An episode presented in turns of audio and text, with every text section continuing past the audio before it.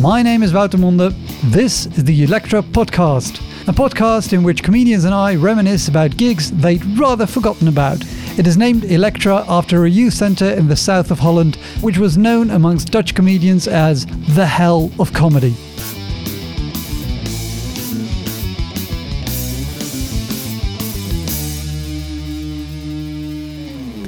My guest is Stuart Goldsmith. He is a very funny stand up comedian from the UK, and he is the host of the Comedian's Comedian podcast.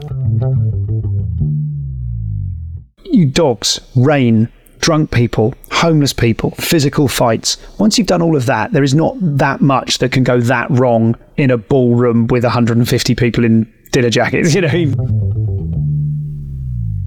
You can watch his stand up on YouTube and do check out his podcast. Pick any of the over 300 episodes he's done so far, some of them with some really big international comedy superstars. Enjoy the show.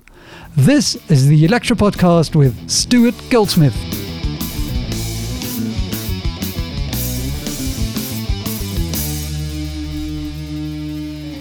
When did you start doing comedy? And I know with you that is a, a tricky question because you started doing comedy, but before that, you started out as a, as a street performer. Yes, if I don't say the words out loud, no one needs to take a drink. Um, that is a very in jokey reference to my own podcast. Um, so yes, I did. I uh, when I was 16 years old, I saw a street show for the first time, or sort of almost a walk by, someone walking on broken glass, basically.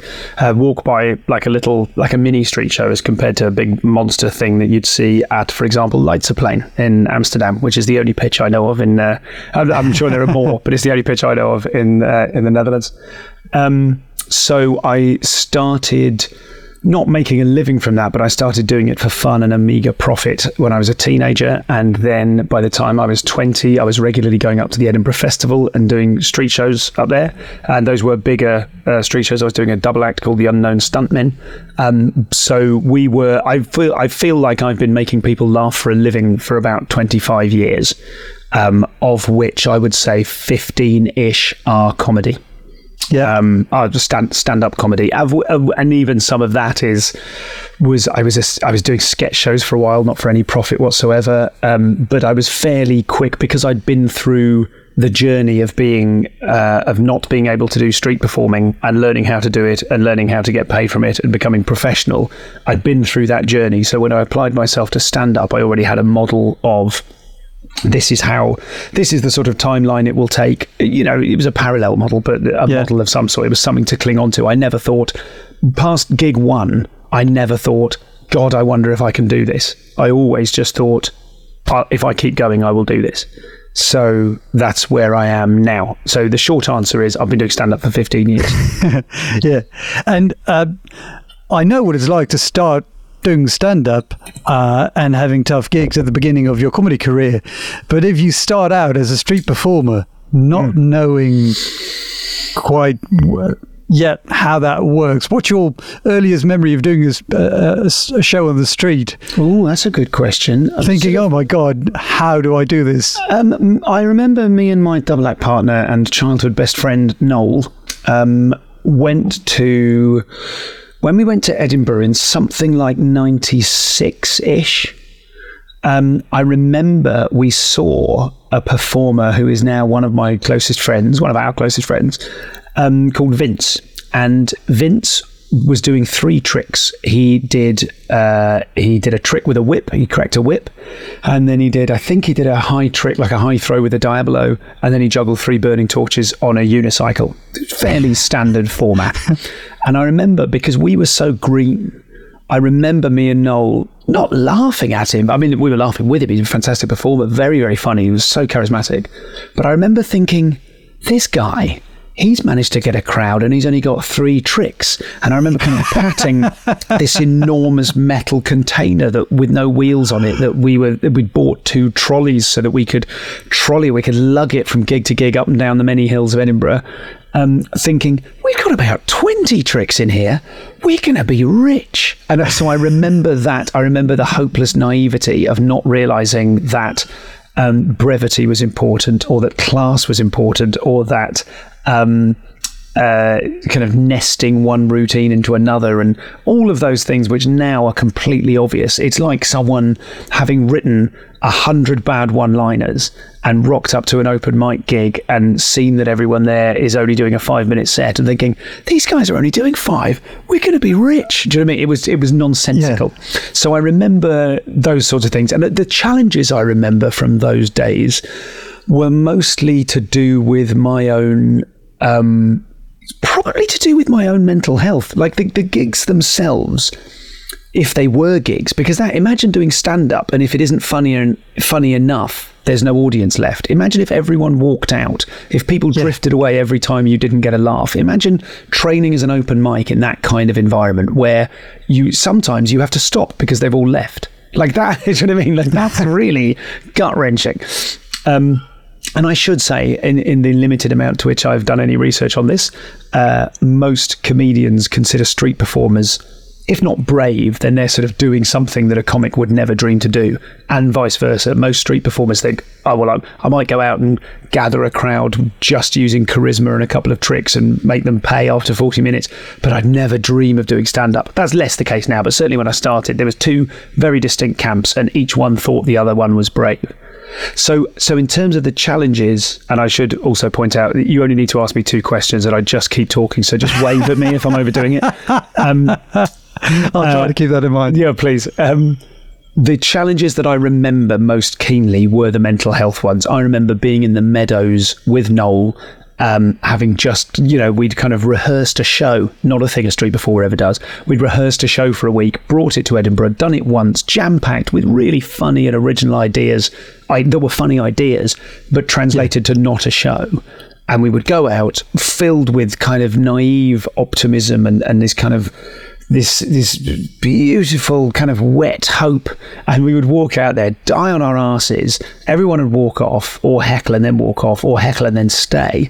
And then we would like the next morning we'd be, or like after the show, two hours later we'd be like three p.m. and we'd be in the meadows, a great big park in Edinburgh, and I would literally be crying. I'd have been like twenty or something. I'd have just been in tears, going, I can't we what we we can't, this isn't working and therefore I'm a piece of shit. I probably wasn't articulating it well at the time. Yeah. But it was hard and it was like I don't think I had I mean I have had stand-up gigs that have left me in tears in all honesty um, or or stand-up gigs where like you know in the aftermath in like i'm sort of in the car park afterwards blinking back tears you know because they've been awful. Not many of them certainly much more of them as a street performer because of course by the time i was a stand-up i had undergone that path. I had Yeah. that model of like you suck you suck you suck you keep going eventually you're good. Um but yes those my my memories of early street performing is uh, are definitely tough gigs almost every time and like tough gigs which were sort of a wasteland filled with little snatches of someone laughed. I made up a thing on the spot and someone laughed like those little diamonds. But but all permeated with a lot of I mean I was 20 something and I didn't know who I was and I was desperate to find my thing. And then as I gradually found street performing I went oh god this is my thing. I have a community I have a purpose and I became completely hopelessly in love with it and obsessed with it and used to try and convert all of my friends to being street performers. Oh, you're an actor. You should try doing street. Come on, come and be one of us. It's amazing. You know, this weird, zealous. And, and how long would you, uh, um, in that period, when you know during those shows at the Meadows, how long would you try to get a show going on? Oh, no, because uh, in stand time- you get either eight minutes or ten minutes, and then you're off. But uh, how? It's very hard to get a crowd in, I imagine. oh, yes. Uh, you, well, what, uh, what the festival happened- because it's very crowded. Yes. What's the shortest show you've ever done? Oh, I've walked out and gone, I don't fancy this. Definitely. I've done zero. I was bottled on once. Years later, once I was good, I was at, um, you know, the expression to be bottled off. They throw bottles at you until you leave. I was Yeah. bottled on. I walked on stage to do a show and someone threw a glass bottle that shattered at my feet because they were rejecting the concept of me entertaining them. You know, like, so that was sort of, we'll call that a two second long show. I probably said something funny about it at the time and fucked off. That, that there was a stand-up show. Uh, no, that was a street show. That was a A street, street show. show. Oh, yeah, yeah, yeah. So sorry, was that what you were asking? The the minimum duration of a street show? Yeah, yeah, yeah. Yeah, because because there is this this feeling when it's not like in order for the show to exist, you need to build a crowd. You don't Exactly. walk out and there's a crowd. Once you're good, you get invited to do street festivals where there's an audience waiting for you, and you've got to ditch your first 15 minutes of material because it's all designed to build a crowd, and they're there. I mean, that is just glorious when that happens. But that is hard won. That takes a long time.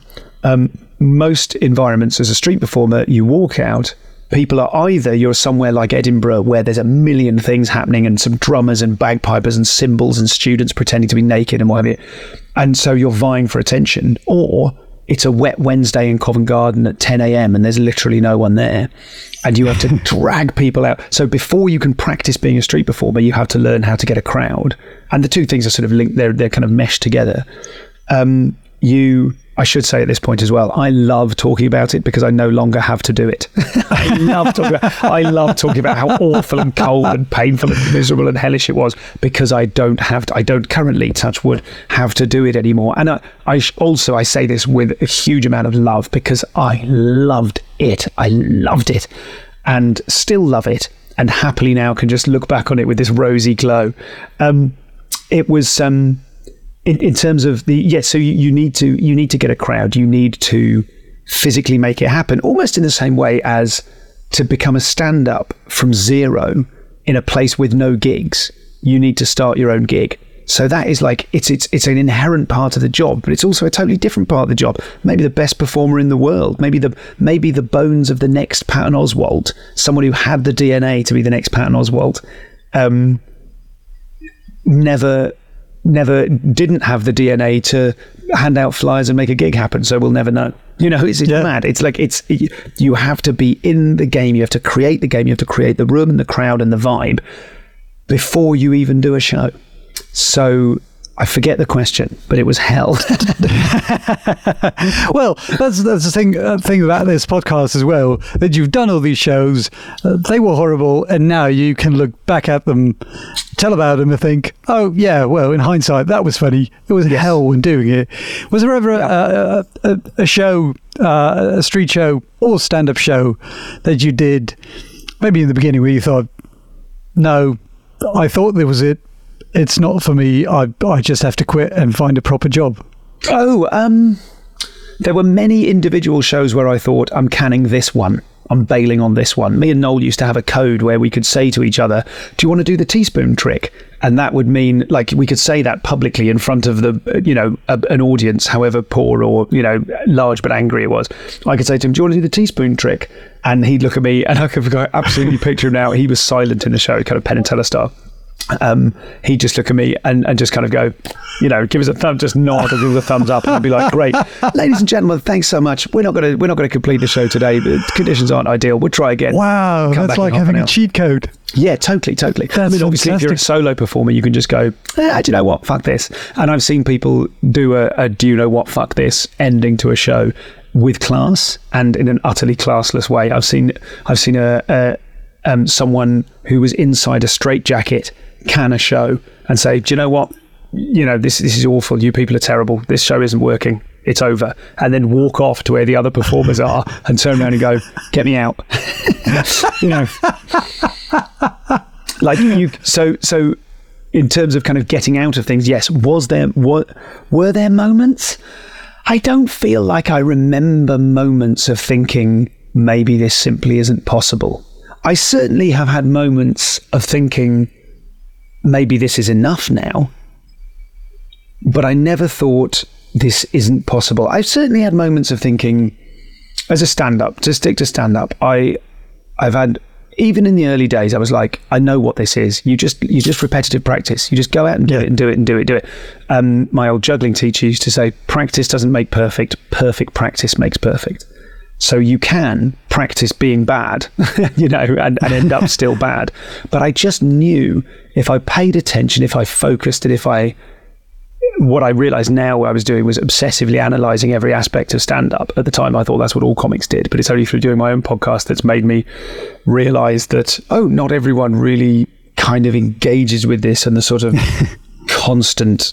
What's it all about? You know, Yeah. I'm just fascinated with the job and the craft and the art and myself and what am I all about and who do they see in this very pathetic, inward facing, transmit kind of way. Um, but I, I certainly I don't think I ever thought maybe I can't do this. I'm sure I thought maybe I can't do this well enough. Maybe I can't do this to the extent that I want to spend the rest of my life doing it. But if the basic thing is you stand in front of people, say a thing, and they laugh, I always knew I could do that. Yeah. But then you get more into it and you go, yeah, but any idiot can do that if you do the right tricks. Yeah. So can I do it in a way with no tricks? Can I do it honestly? Could I, you know, do I have funny bones? I don't know.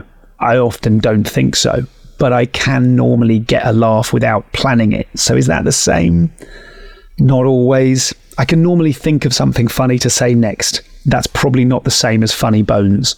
And I don't know about in the Netherlands. Funny not? bones in the UK is sort of like if you describe someone as having funny bones, that's like you know that's that's born talent. You can't you can't learn that. So I don't Yeah. mean to I don't mean to uh, simultaneously. I don't mean to either go I am not funny, nor do I mean to go I've got funny bones. But I think I can normally think of something funny to say next. Yeah, but I think the fact that you can think of something funny to say next means you have funny bones. I don't know. I think they're different. Funny Bones is Eric Morecambe. You know, Funny Bones is Daniel Kitson. Funny Bones is just you can get a laugh without saying something. You can get a laugh just by just just a look, just something tiny and subtle, and it just hits the rhythm, and people are creasing up because you are comedy. That's what Funny Bones is. I, I'm able to. It's almost like I'm I'm like a a sort of level two wizard where I'm like, oh, I, oh, there it is. I can see it there. It's, I, I'm, I can register. nearly there. I, Yeah. You know, there it is. I can wield that. I can invite it in, but I'm not made of it. Yeah. What's your uh, most recent stand-up show where you you wish you had a cheat code like that? Because to me, and I've I've, I've seen your stand-up show uh, an hour. You to Oh, yeah. me, you don't see like a comedian who would say, "Oh fuck off, this isn't working," and walk away from a stand-up gig. No, I wouldn't. I wouldn't. And I did that. And even when I canned a street show, I didn't tell anyone to fuck off. I would always my my my blessing and curse uh, is that I really care about an audience. It makes me very good at some things in stand up, and it makes me less good at other things in stand up. Like I really care. I really want them to be okay. Often that comes across as I want to be liked, and sometimes I do, but I really want. Um, I like. I've, I feel like I've got good. Um, a good sense of how an audience is. I'm very receptive to audiences, um, far more so than I am receptive to people in my life and like real things happening. But if I'm in front of a crowd, I feel like I can smell when it's right and when it's wrong. And I really care about that. And that means I'm very good at certain aspects of comedy. But equally, it would be lovely to turn that off and just go, oh, you're hating it. And I'm completely fine with that. Like I find it very hard, and I think that's the mark. That's how people become truly great, is when everyone hates them and they don't care. You know, if you the classic example is Bill Burr in Philly, that clip when he, you know, the audience have been hating everyone and booing everyone, and he just launches, he just spends twenty minutes telling them what pieces of shit they are and turns them round. Yeah. You know, because he doesn't care if they like him or not, and uh, so that the either the desire to be liked or the awareness, the hyper awareness of whether or not they're liking it, isn't always helpful. Yeah. How does that work when you do a, a, a because obviously you must have had shows where the where you cared a lot about the crowd, but the crowd couldn't care less about you. Yes, that's almost certainly happened. Um, I say care about the crowd. I, I am one of my drawbacks is, um, you know, like I always think of it like Marty McFly. If you call him Chicken from Back to the Future, if you call a Chicken McFly, suddenly logic goes out the window and he just gets rage. One of my uh, flaws in that respect is that. Um, I can't help but establish with an audience the contract that I'm a I'm a good guy and I want them to be okay. And then if I do something which is instinctive and honest but breaks that contract, they turn.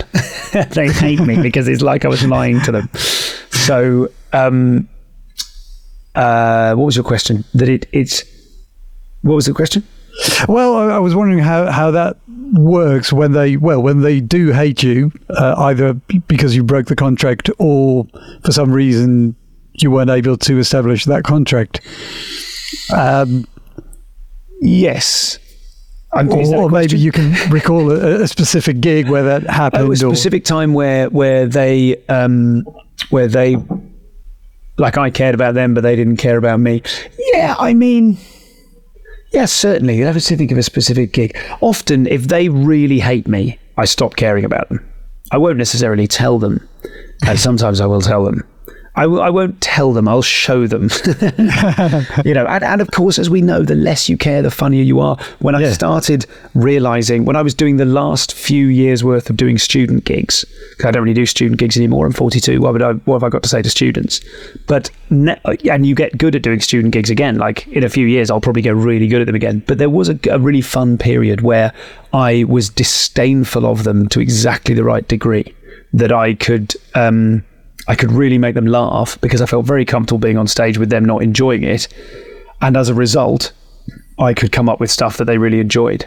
Do you know what I mean? Like rather than Yeah. feeling alienated and a bit too old. Yeah, I think maybe I am at that. I just think back. I did one middle of last year, and it was really fun because not only am I good now, I've got gears. I can adapt my stuff. I've got loads of stuff to talk about. I can riff on things and know that I've got. You know, I've done whatever it is, eight hours of stand up. So not that it's all at my fingertips, but normally if anything gets said, I've either got something or it'll make me th- more. More commonly, it'll make me think Yeah. of something, and we'll just improvise. Um, but certainly the my positioning I'm positioning myself in an antagonistic fashion to them, which I feel at much more licensed to do because they're children. They're, they're tiny, tiny embryos, you know, because they're at college. so that gives me a, a kind of, uh, you know, I can I can be as disdainful to them as I feel, and a lot of it for me is a sort of process of unlocking the genuine disdain that I feel for audiences. you know, I'm doing this online show at the moment. I'm doing a show, uh, an online chat show called The Infinite Sofa, which I'm doing on Monday and Thursday nights, Yeah. uh, uh, UK time, 9 p.m. And um, it is because it's streaming, it's on Twitch. And because it's streaming and it's often two hours long, I'm talking constantly. And you can't hide who you really are. And of course, because I'm live vision mixing the show, spotlighting people in a Zoom, it's a Zoom room pushed into Twitch. Um, I'm in charge. I can mute people. I can cut away from them. I can cut back to myself. I can cut with someone and edit away from them just as they're about to say something funny and steal it from them. And, you know, basically, it, ena- it enables me to be a little prick and and I'm enjoying it enormously because it's a very honest thing for me is to go like here's me on stage going hey I hope you guys like me. And the reality is like you better fucking like me you know and and and so it lets me do what I call warm disdain. Like that's those are some of my most fun moments on stage in the last few years is really feeling less and less like I owe them anything. And that is boosting and boosting and boosting my comic ability. Yeah. What gig would you like to go? Because I've done Zoom shows, you know, comedy shows over Zoom, and I I love the fact that you can just mute people in the crowd. yeah What what gig would you like to go back to, and have the ability to mute some members in the crowd? Oh, that's a funny question, but I, my mind doesn't really work like that. I mean, I, um, I, I'm a really only forward person. I, I don't do, I don't think I do much looking back. I don't really lie awake at night ruminating on certain things. You know, if I think of, like, yeah, there was some gig I did in, I can't even remember where it was. It was in the northeast of England on the coast, and there was just a particular heckler who I listen. This is the thing I talk about in, in the resilience stuff that I do for business. A heckle is a piece of genuine, useful feedback wrapped up in some emotional shit that you can take or leave. So a guy was heckling me. He stood up and he shouted, "What are you talking about? You're talking and talking, but what are you talking about?" and it was fun. It wasn't a big problem at the time. It was. I realised this doesn't quite answer your question. It, it was. It was doesn't an matter. attack. Yeah. It was an attack, but I managed to do some really fun stuff with it, and I got lots of laughs at his expense, and I shut him down uh, in a way that probably because he was quite big and drunk. I didn't take too much care with him. Normally, the best thing, of course, for me is if I can shut someone down and kill them with kindness, you know. Whereas this was, I just kind of made fun of him in the right way. But he was right. You're talking and talking, but what are you talking about? What he was saying was, this is too dense for me to follow. You're leaving me behind. You know, you you you come here to entertain me, and I can't keep up with this. So either slow down, or uh, make it more palatable somehow, or more accessible to a drunk person, or don't but please register that that is what I require. Yeah. so, you know, like I can't be bothered working for drunk people. I don't have a drink when I go to the cinema. I pay attention. Like I don't, you know, if I go and like I would never have more than one drink at or before a comedy show. If I was two pints in and my favourite comic was on, I wouldn't go because I'd be a bad audience member. I wouldn't enjoy it. I wouldn't connect with it. Yeah. That's why the insane way they do American stuff is like a two drink minimum. It's just mad. Um, so I, uh, so I like, what was my point? It was, I don't really think in terms of like, I wish I could have shut down that person. Yes, sure. I mean, uh, you know, someone, I, at an early gig in my career, I was hosting and it was in Cambridgeshire in the UK and there was an, uh, an Asian, British Asian act on the bill and someone shouted something racist before he was on while I was on. No, after he'd been on. After he'd been on. He'd been on, and then someone shouted something racist while I was hosting after him. Yeah. And I didn't at the time. This is only a few years into my career. I didn't have the gears to deal with it. So I just was like, that's out of order and moved on.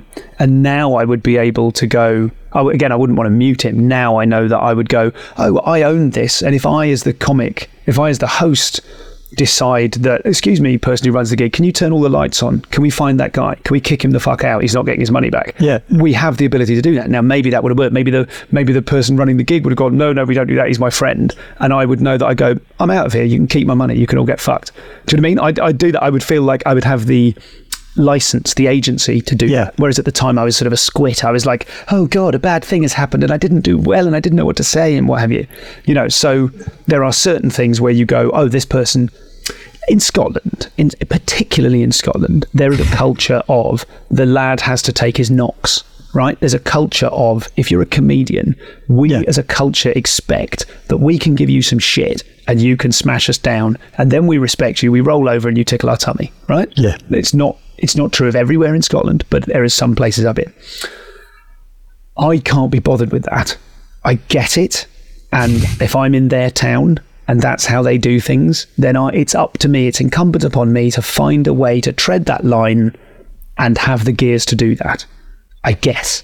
But again, I would rather say all the funny stuff that I thought of and and not be bothered having to I don't want to have a sword fight with someone before I read them my poem. I just want to read them my poem. Do you know I mean? It's like two different arts. If I'm going to come out and go, "You're fucked. You're a dickhead," rah rah rah. If I'm bringing that energy and they respond to it, by all means. Nor do I expect to sit them there, them to sit there passively like jellies.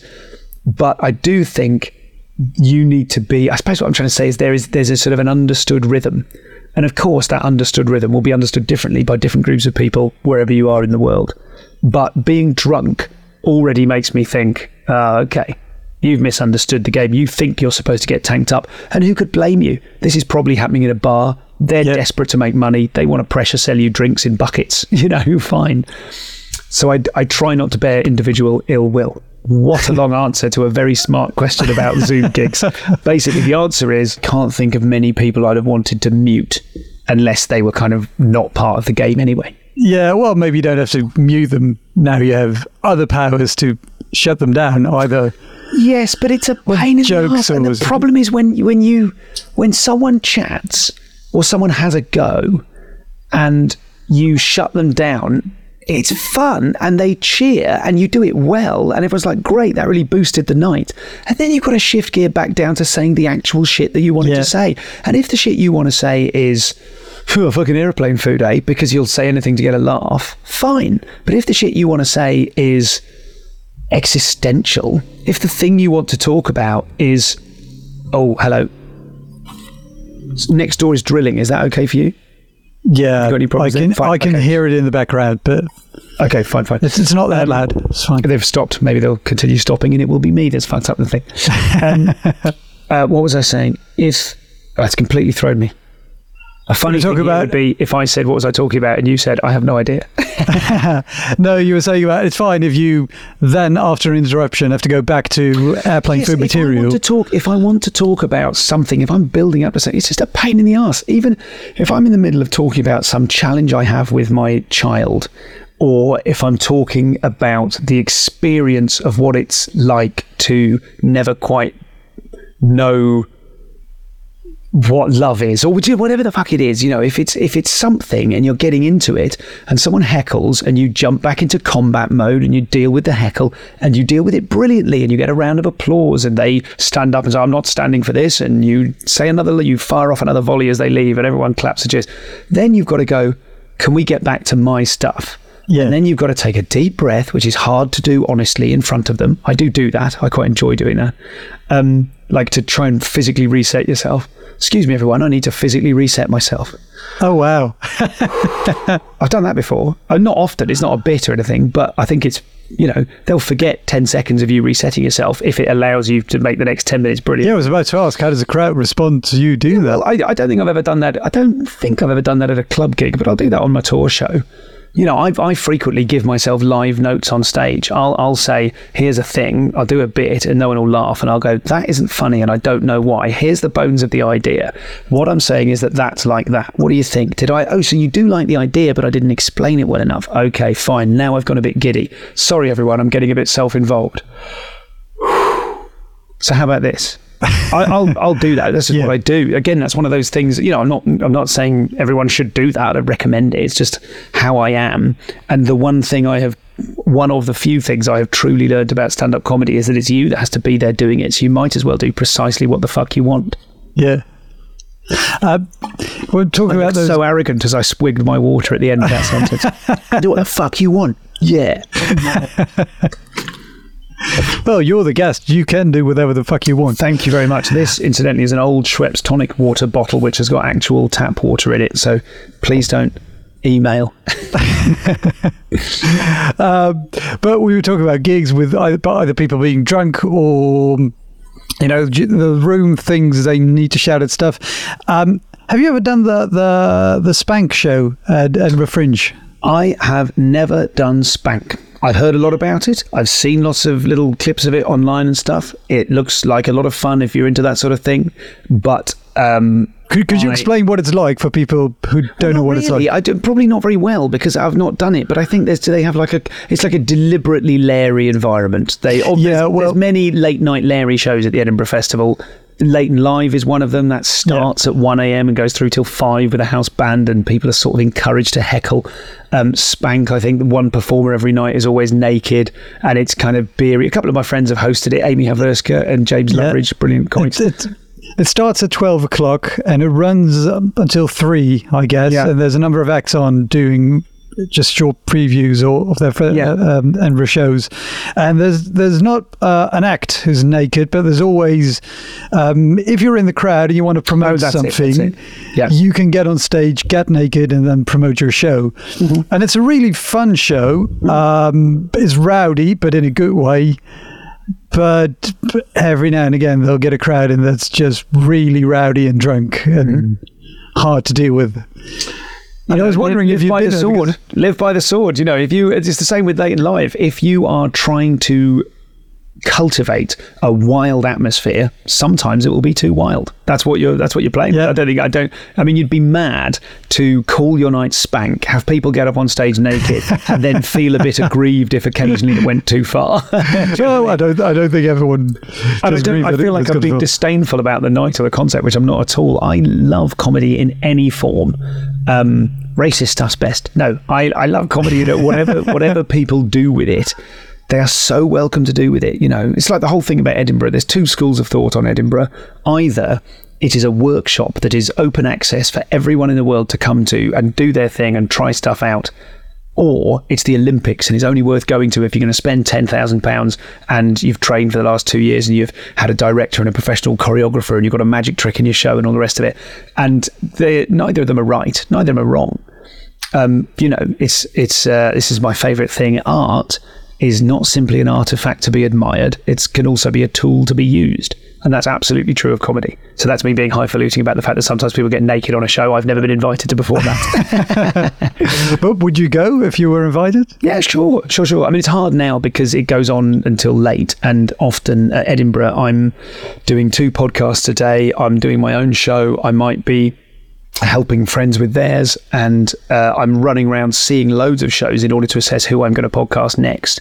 And I also have uh, a family. I've got two young children, and uh, they will, you know. who knows? This year, I think they were going to come up for the middle 10 days. So my f- the first week and the last week for me have to be incredible periods of getting things done. So I don't have much time for fun.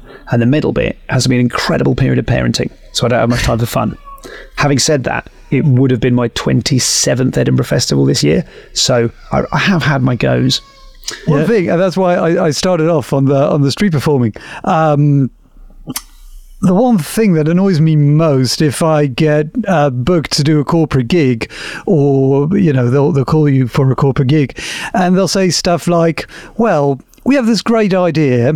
Um, everyone will be sat having dinner, and you'll be there too. And then all of a sudden, you just get up, get everyone's attention and just start doing your thing and it'll be amazing.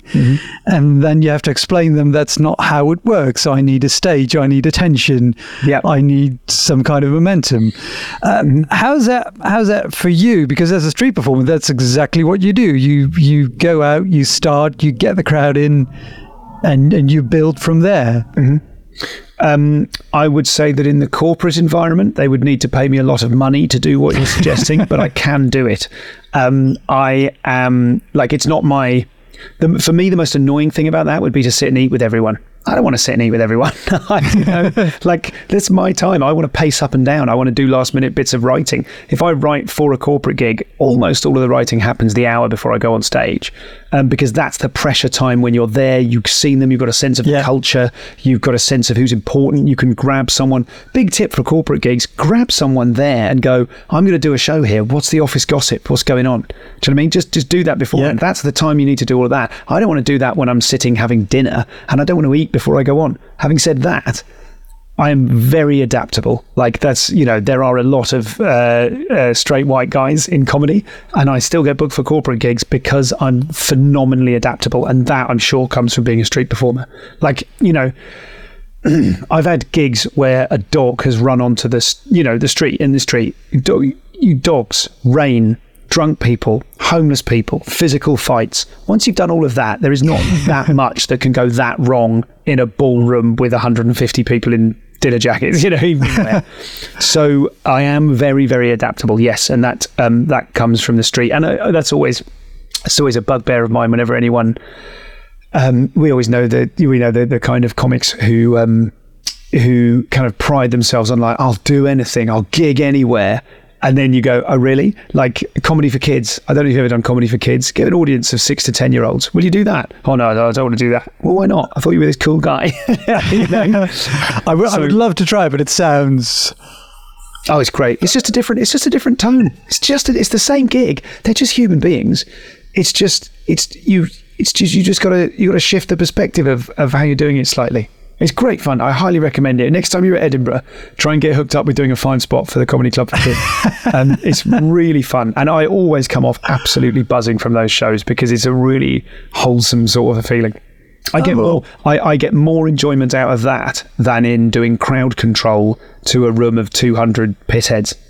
You know, I, I just Yeah, you just said if, if you had physical fights and, and, and dogs and rain on the street, uh, there's there's hardly anything bad that can happen to you in in a uh, ballroom with uh, 150 people in dinner jackets. But what is the the uh, worst thing that ever happened in a ballroom with 150 people in dinner Well, jackets? When it comes to corporate work, as we know, we all need to be careful not to diminish our market value by suggesting anything bad has ever happened, and certainly not by calling into question any Maybe a of the best hypothetical corporate gig.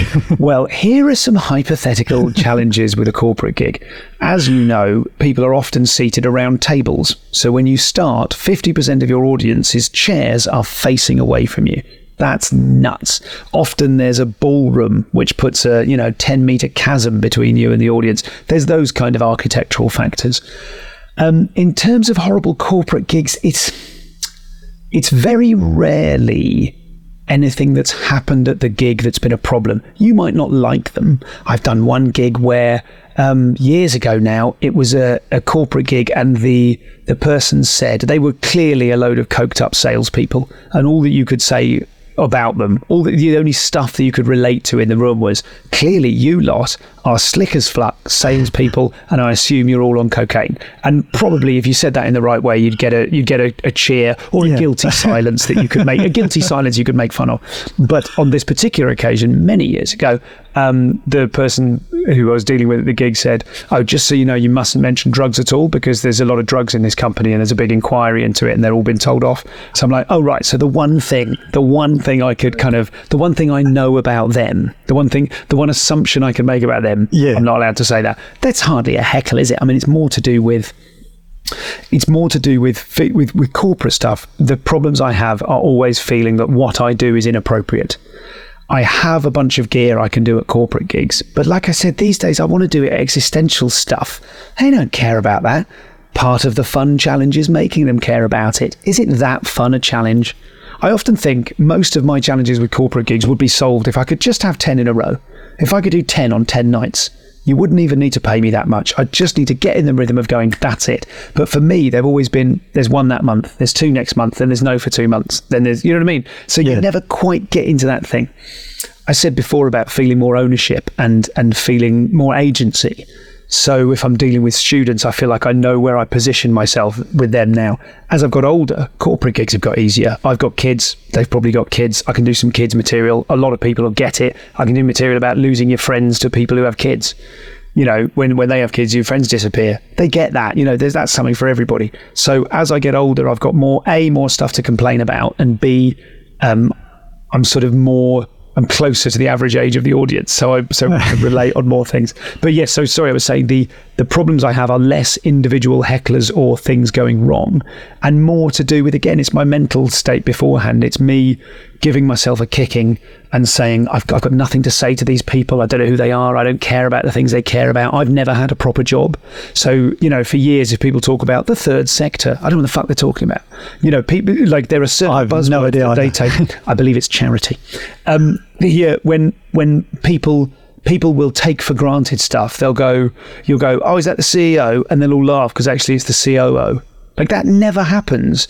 But I'm always scared that it will happen because I don't know the rules of engagement. I don't know the things they know about, and I don't write about the things they they write about. I write about the concerns of me as a parent and as a person and as a you know I've got loads of material about anxiety and mental health. And you know like they don't care about any of that. So i've got loads to say of which a small pool is appropriate of which a smaller pool again is dynamite.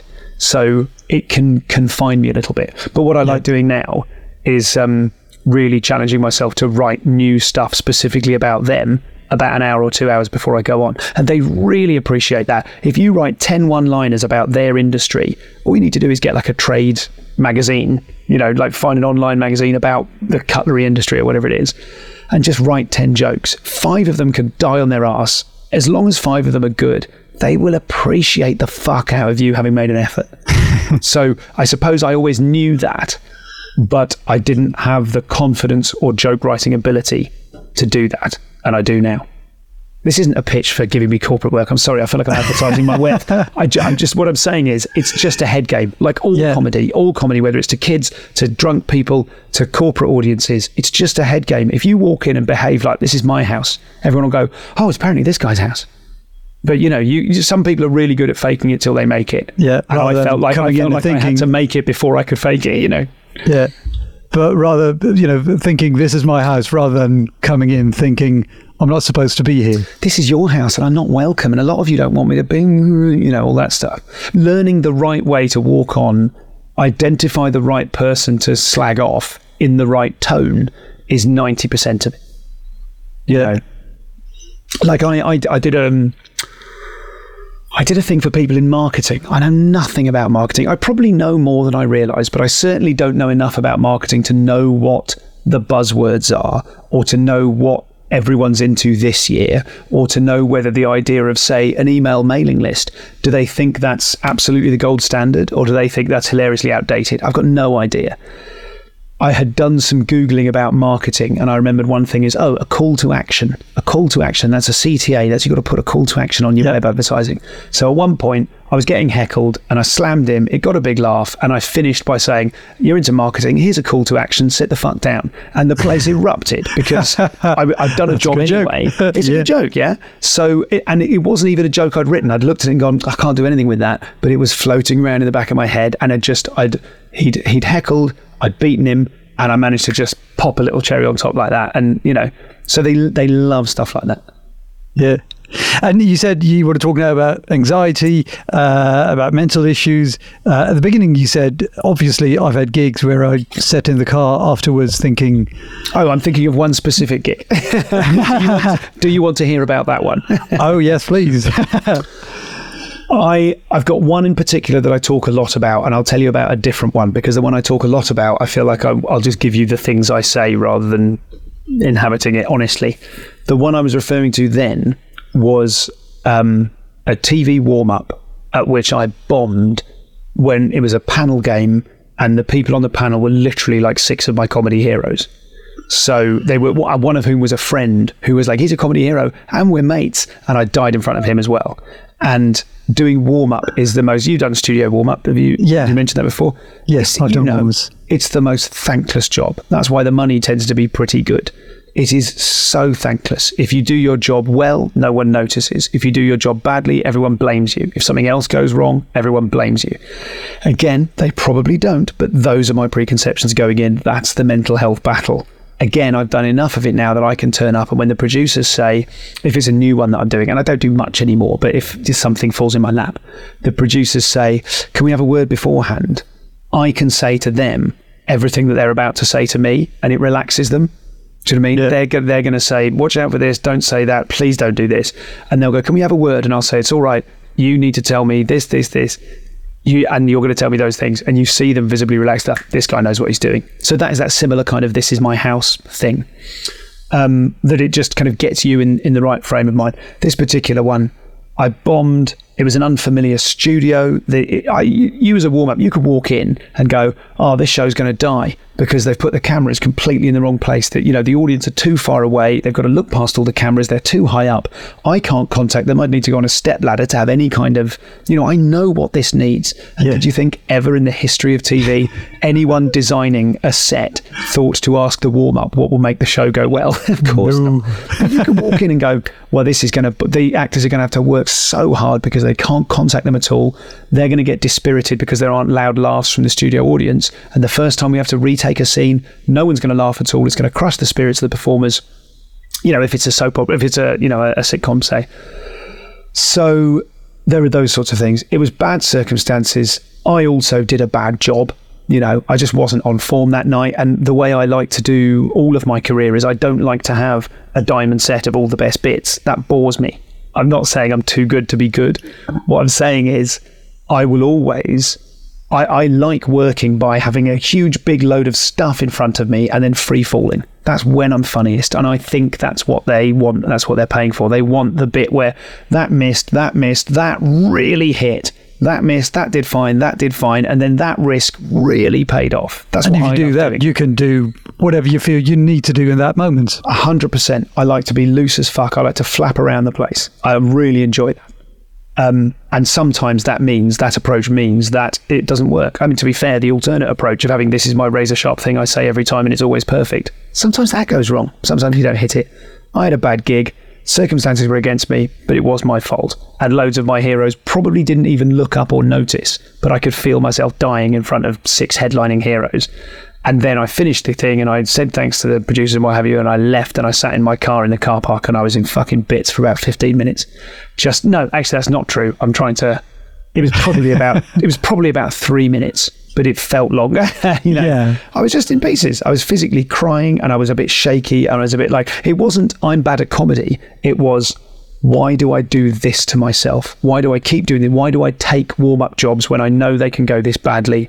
I'm selling out the art because I need the money. I did need the money. I had a mortgage, you know, and, and those, you know, what Felicity Ward, brilliant Australian comic, calls Old Faithful. Old Faithful is the usual stick or sticks that you pick up and beat yourself with. Like, I've made bad decisions. I've made financially motivated decisions. I'm not. I'm not the kind of starving artist in a garret that I always knew I should be. You know, all of anything you can beat yourself with. And I was like, oh, I'm a piece of shit. You know, I don't want to be a warm up anymore. I want to be the main act, and I'm not successful enough. So here I am doing the thing that's like being the main act, but is basically not as good. Obviously, warm up is kind of rife with those sorts of opportunities to attack yourself because they're not there for you. You're doing a, you know, you're performing a service. In many ways, you're the member of the sound department. You know, Yeah. as long as they're making big laughs and applause breaks, you've done your job. So, so there was all of that going on, and um, and now I can I can see all of that stuff very very um, uh, objectively and go, yeah, it isn't. Doing those gigs enabled me to take risks and go to Edinburgh and do the stuff I love. It's fine. But at the time, you don't see it objectively. At the time, you're like, I've just died. I'm a piece of shit, you know. And it was awful. Absolutely awful. How what? it's so relatable because I've I've been there, not especially with comedy heroes on a panel, but trying to warm up a crowd that wasn't there to be warmed up Yeah. at all. They were just paid to be there. Yeah, Uh, totally, Do, do, totally. do you remember what was going on in your head at, at the moment? Because you, in front of you, you got a crowd that's not responding, probably sat behind you or on set are your comedy heroes, and you're bombing. What goes on at that moment? Well, I suppose what's obviously there's a sort of uh, whatever it is, a parasympathetic nervous system response. There's a kind of adrenalized fight or flight. Your mouth goes dry. Your mouth clicks. They can hear that. They know it's clicking. You know that they know. um, there's so there's kind of physical things. There is, um, I suppose, I'd have been thinking. You've got numerous. I'm thinking which one of the paths can save me. Do I do more audience work? Do I jump in on someone? Do I do I fall back on some hack? Do I pull some hack out of the bag? You know, do I what do I what the fuck do I do? All of this is happening simultaneously. What do I do? What's that routine I had? Oh, hang on, that bloke. What did that guy say earlier on? He was a hairdresser. Fuck, have I got anything on hairdressing? I have got something on hairdressing, but is it too late now to go back to it because it's going to look like I'm desperate? But I am desperate. All of this is happening simultaneously. You know, what? There is no teaspoon routine.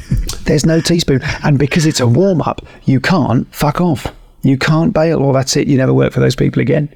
And there, I'm sure there are people who've bailed in the middle of a warm up gig and walked out and gone, You people disgust me, and fucking taken off their glittery jacket or whatever they're wearing and just hightailed it out there. But, you know, I, I, I want to make it work. I don't want to, I don't want to come off. I don't want to can the show. I want like, what is it? What's going to save me? Is it is it more of this? Is it less of this? Is it? Am I being too real? Am I not being real enough? You know. I w- and then in the background, this track of I wish I'd just come up with an unbreakable thirty-five minutes that just always worked, and I you know, I wish I'd planned a thing. I wish I'd, you know, for for the sort of warm up where you're on and off. I wish I just had modules. I wish I just had 20 modules that I practiced and rehearsed in front of the mirror and all of them were perfect. I don't wish that. That's not who I want to be. But in that moment, you're, where are You my wish I had, yeah. modules? Yeah. Uh, great stuff. Thanks a lot. Thank you, mate.